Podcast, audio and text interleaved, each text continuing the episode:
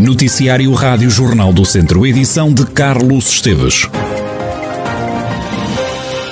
As forças policiais vão estar a reforçar as ações de fiscalização para fazer cumprir na região as regras do estado de emergência e também impedir a circulação entre conselhos.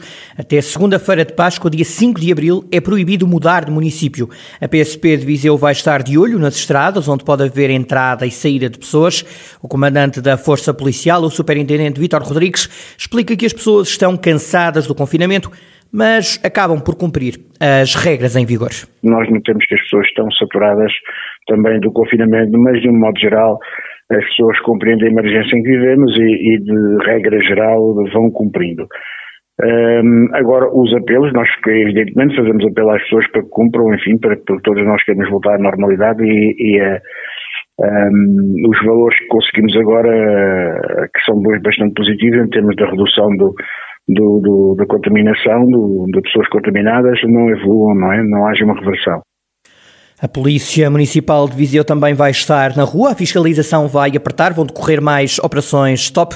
A Polícia Municipal vai também controlar o funcionamento dos estabelecimentos comerciais, como salienta o comandante da Força Policial, Marco Almeida. Nunca podemos descurar também esta vertente da, da própria dos estabelecimentos comerciais, da fiscalização, da prevenção, acima de tudo da prevenção e as patrulhas, uh, no âmbito da, sua atividade normal, irão continuar uh, também na rua.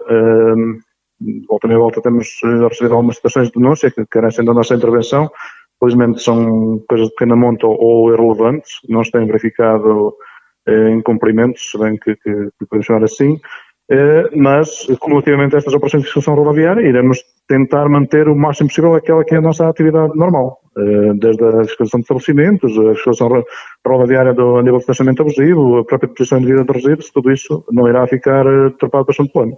Como percebemos, as polícias vão continuar a trabalhar eh, normalmente, mas também vão estar mais na estrada para controlar a circulação entre conselhos, que é proibida, recordo, entre até aliás às 24 horas de segunda-feira de Páscoa, dia 5 de abril. Um fogo destruiu ao início da tarde parte de um antigo armazém de fruta em Lamego, que fica junto a uma zona residencial.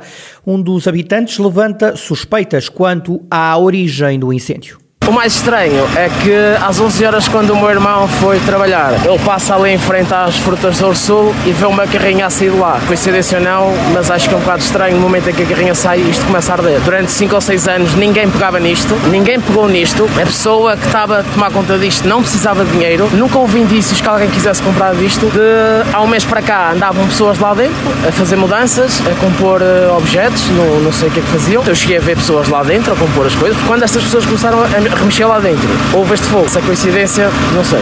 Um incêndio num antigo armazém de fruta a causar apreensão em Lamego. O fogo não colocou em perigo nem casas nem pessoas. Viseu volta a ser a cidade do país com mais qualidade de vida. Desde 2012, que assim é, Leiria e Braga completam o top 3 do estudo feito pela DECO, a Associação de Defesa do Consumidor. Foram ouvidos 3.500 cidadãos. Os habitantes de Viseu são os que se encontram mais satisfeitos com a cidade onde vivem, como explica Bruno Santos, da DECO Prodeste. É inquestionável, eu diria, eh, se analisarmos os 10 eh, parâmetros eh, que sujeitamos à avaliação dos habitantes de 12 cidades portuguesas, que Viseu é, é claramente a cidade com melhor qualidade de vida. Domina, eu diria que até se destaca relativamente até um segundo lugar, digamos assim.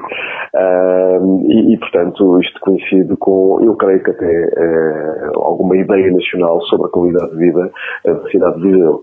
Bruno Santos, da DECO, a Associação de Defesa do Consumidor, acredita que o impacto da pandemia vai ser ainda pior no estudo que vai sair daqui a um ano, já que o estudo refletiu também a pandemia a agravar as condições e a qualidade de vida nestas 12 cidades analisadas pela DECO. O Teatro Viriato em Viseu vai celebrar o Dia Mundial do Teatro com o espetáculo Censo do encenador Jorge Fraga, que tem estreia marcada para este sábado. Devido à pandemia da Covid-19, o espetáculo só poderá ser visto em palcos digitais, na Bol Bilheteira Online e também no subpalco. Ainda assim, Jorge Fraga, encenador da peça, diz que vai ser uma boa forma de comemorar o Dia Mundial do Teatro em casa. É bastante estranho perceber que não vamos ter o público aqui presente e sentir esse respirar, mas vamos acreditar que ainda é possível eh, fazer teatro. Claro, é preciso sempre o público e, e esta questão de nós podemos fazer em direto no próximo dia 27 uma transmissão em direto e saber que aquilo que está a acontecer no palco é aquilo que as pessoas estão a ver em casa e que vai ser feito com toda a qualidade e com toda a mestria de, de, no direito da captação das imagens que nós queremos, eu acho que vai ser uma, um, uma boa noite de comemorar o Dia Mundial do Teatro. Também a Acerte vai ter uma emissão especial nas redes sociais para comemorar o Dia Mundial do Teatro, como explica José Rui Martins, da direção da Acerte. Vamos ocupar o palco, que é o sítio da nossa também, o sítio por excelência do nosso trabalho, com as devidas distâncias, naturalmente, mas os atores já irão para o palco, quase num, numa antecipação daquilo que todos desejamos que aconteça a partir de 19 de abril, onde de novo as salas vão abrir eh, aos espectadores e onde a atividade cultural, como todos desejamos, comece eh, a fazer parte de novo numa relação mais direta do espectador com os espetáculos e com o trabalho dos criadores artísticos. E, portanto, o Dia Mundial do Teatro será, como disse, celebrado no palco pelos atores que irão revisitar, ainda que de uma forma fugaz, alguns dos espetáculos que nós temos em repertório e que, após o dia 19 de abril, circularão por todo o país. Como já percebemos, este sábado é Dia Mundial do Teatro, mas o Grupo OFF começa já hoje a comemorar esta data. Será um dos dois momentos de representação online, como nos explica Flor Bela Sacunha, diretora artística do Grupo OFF não será apresentado integralmente, será uma forma mais curta do, do Guinto, uma vez que o Guinto é uma, uma, peça muito longa, no domingo, por volta das 19 horas. Também a mesma coisa, uma apresentação de algumas cenas da obra, da peça que nós também temos integralmente, é o Cal do Amor e Outras Enfermidades, que é baseada na obra Cal de José Luís Peixoto. É uma obra que aborda a temática da solidão nas pessoas mais velhas, do isolamento, também aborda a temática do Alzheimer. Fomos buscar precisamente o Cal porque achamos que se adequa a esta época infeliz que vivemos da pandemia e que afeta sobretudo estas pessoas mais velhas e que vivem mais sozinhas. Em tempo de pandemia, Flor Bela Sacunha defende que é preciso gostar-se muito da arte para não desistir. Eu tenho sorte porque estamos num grupo de teatro amador, pegando na, na, palavra, não é? Amar, arte amar, o amar. E amadores também porque não vivemos profissionalmente do teatro, ou seja, cada um de nós, dos elementos do LOL, temos outra profissão e depois dedicamos ao teatro paralelamente. E nesse contexto, ser atriz atualmente é mesmo amor. Eu acho que é amor a palavra que define. Para os profissionais que estão bem piores que nós, porque infelizmente vivem exclusivamente do, do teatro, ou de outra forma de arte, seja qual for, os músicos, etc, etc, eu penso que é mesmo um ato de resiliência e de muito amor para manter essa paixão e se manter fiel, seja a arte qual for. Para conseguir sobreviver é preciso uma grande dose de coragem, resiliência e amor. Flor Bela Sacunha e o Dia Mundial do Teatro que se assinala amanhã. Também amanhã é Dia Nacional do Dador de Sangue. No Hospital de Viseu, apesar da pandemia, não há falta de dádivas.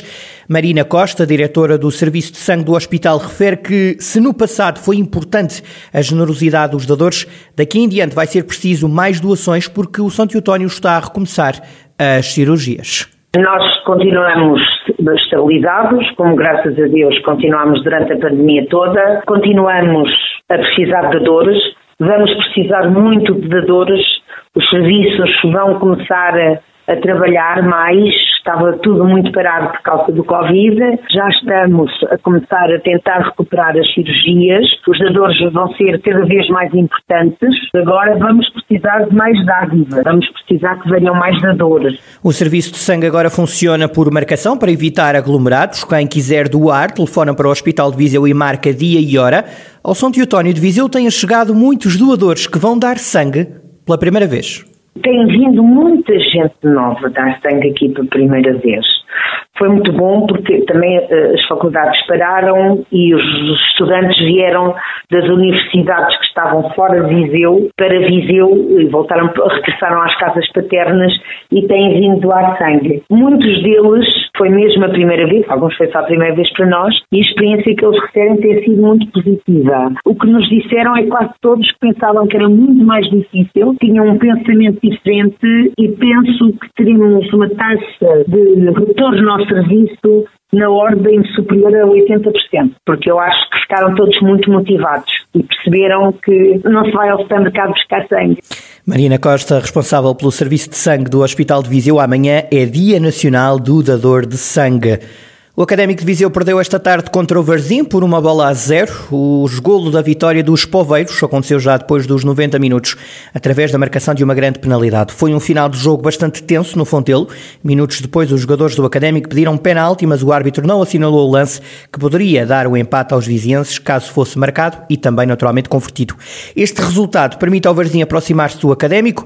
As duas equipas estão agora separadas por apenas dois pontos. O Académico está ainda acima da linha d'água. Faltam oito jornadas para o final da segunda liga. A hora vai mudar já no próximo domingo. Não se esqueça de adiantar o relógio uma hora. Quando for uma da madrugada, passam a ser duas. Portugal entra assim no chamado horário de verão.